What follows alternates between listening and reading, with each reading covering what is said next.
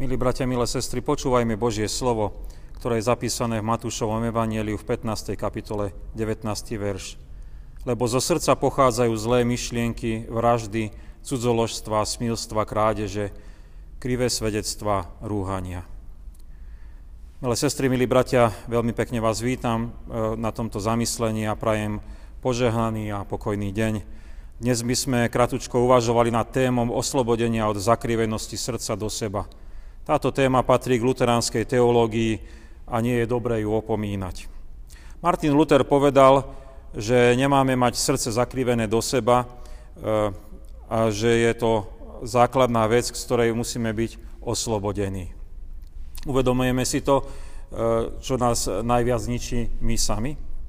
Poďme sa pozrieť, ako je to s nami biedne, bližšie na pár príkladoch. V písme svetom sa dočítame Kristovo hodnotenie ľudského srdca. Znie takto. Už sme to počuli v tom našom texte, že zo srdca pochádzajú zlé myšlienky, vraždy, cudzoložstva, smilstva, krádeže, krivé svedectvá, rúhania a podobné veci. Môžeme to vidieť všade okolo seba, koľko je schopný človek napáchať v svojej hriešnej podstate. Ako inak hodnotiť aj ten vojnový konflikt u našich susedov na Ukrajine, ako len nie zlobou ľudského srdca. Ako inak hodnotiť nenávisné správanie sa v našej spoločnosti, ako len nie zlobou ľudského srdca. Ak je ľudské srdce zakrivené len do seba, voláme to antropocentrizmus, prináša to len a len trápenie hriechu. Ľudský egoizmus tak vnímame len v tej vlastnej dôležitosti. To je ten základný hriech, ktorý vstúpil do sveta. V tom bola lesť toho diabla, že prvých ľudí oklamal a slúbil im, vy budete ako Pán Boh. Dočítame sa v 1. Mojžišovej v 3. kapitole. Ľudia podľahli a stali sa nezávislými od Pána Boha a tak stali sa závislí na sebe samých a tým upadli do hriechu sebectva. Milí bratia a milé sestry, existuje vyslobodenie z hriechu stavu tohto otroctva sebectva. Je možnosť prestať ničiť egoizmom seba i druhých. Musíme ako kresťania vypovedať samozrejme, že áno, je tu tá možnosť. A tak si to vysvetlíme ako. Božia milosť a láska k nám je v tom, že nás chce vyslobodiť z tohto biedného stavu, keď sú naše srdcia zakrivené do nás samých. V behu cirkevného roka máme obdobie pôstu, obdobie Veľkej noci, kedy si môžeme veľmi živo pripomenúť, prečo prišiel Pán Ježiš medzi nás. Otvorene povedal učeníkom, že musí ísť do Jeruzalema a tam trpieť, byť zavrhnutý a napokon zabitý. Po troch dňoch však stane z mŕtvych. My vieme z kresťanskej vierovky povedať, prečo sa to takto stalo. Kristus trpel za nás hriešnikov, aby nás vyslobodil z hriechu. Ako môžeme zareagovať na veľkonočnú takúto nádhernú zvesť? Môžeme podobne ako Peter po ľudsky povedať, toto sa ti nesmie stať, na čo sa dostalo mu aj napomenutia, že je pod vplyvom diablovým. Choď za mňa, Satan. Alebo môžeme v dôvere povedať Pánovi Ježišovi, ďakujeme ti, že si za mňa zomrel, môj život je už teraz tvoj. Dar viery nás vie oslobodiť radikálnym spôsobom. Vie očistiť naše srdce, ktoré je zakrivené do seba a stane sa srdcom, ktoré už bude zakriveným ku Pánu Bohu, k Pánovi Ježišovi a k blížnemu. Ohľadom týchto dvoch možností ľudského života vysvetľuje Pán Ježiš a ich podstatu a perspektívu takýmto slovom. Lebo kto by si chcel zachrániť život, stratí ho, a kto by stratil život pre mňa a pre evanjelium, zachráni si ho. Veď čo osoží človeku, ak získa aj celý svet, ale utrpí škodu na svojej duši? Lebo čo môže dať človek ako protihodnotu na vykúpenie svojej duše? Markovo Evangelium 8. kapitola 35. až 37. verš. Ak žijeme zameraní na seba, život prehrávame a strácame.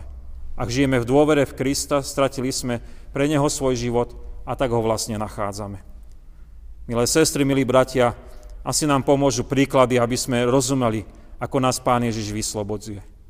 Keď človek vníma len seba, tak pri hraničnej situácii choroby alebo odchodu z tejto časnosti upadne ešte do väčšej depresie, lebo nevidí východisko, to je koniec. A naopak, veriaci človek vie, že jeho život patrí Pánovi Ježišovi, či v živote, či v smrti.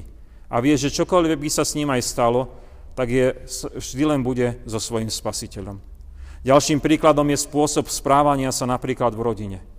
Ak je človek zameraný len na seba, tak vie svojich blízkych len využívať. Hlavne, keď mu je ťažko, keď mu niečo chýba, doslova až vycicia svoje okolie.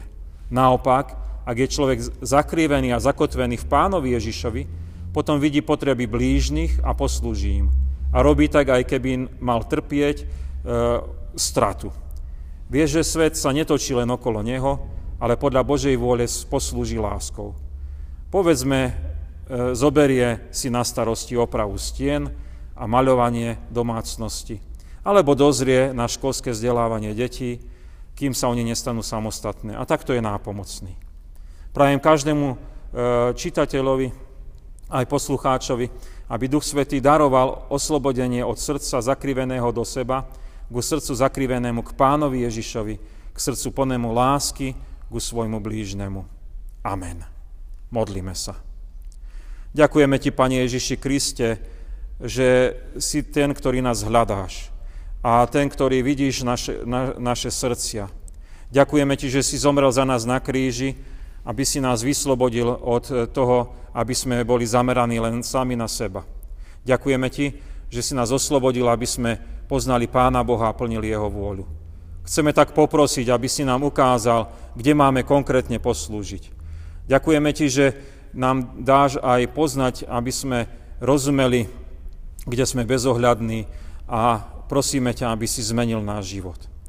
Prosíme ťa, aby si aj zmenil tú situáciu, ktorá je okolo nás, keď vidíme mnohé boje, mnohé zápasy, mnohé strádania. Prosíme, aby si nadprirodzene zasiahol. Amen.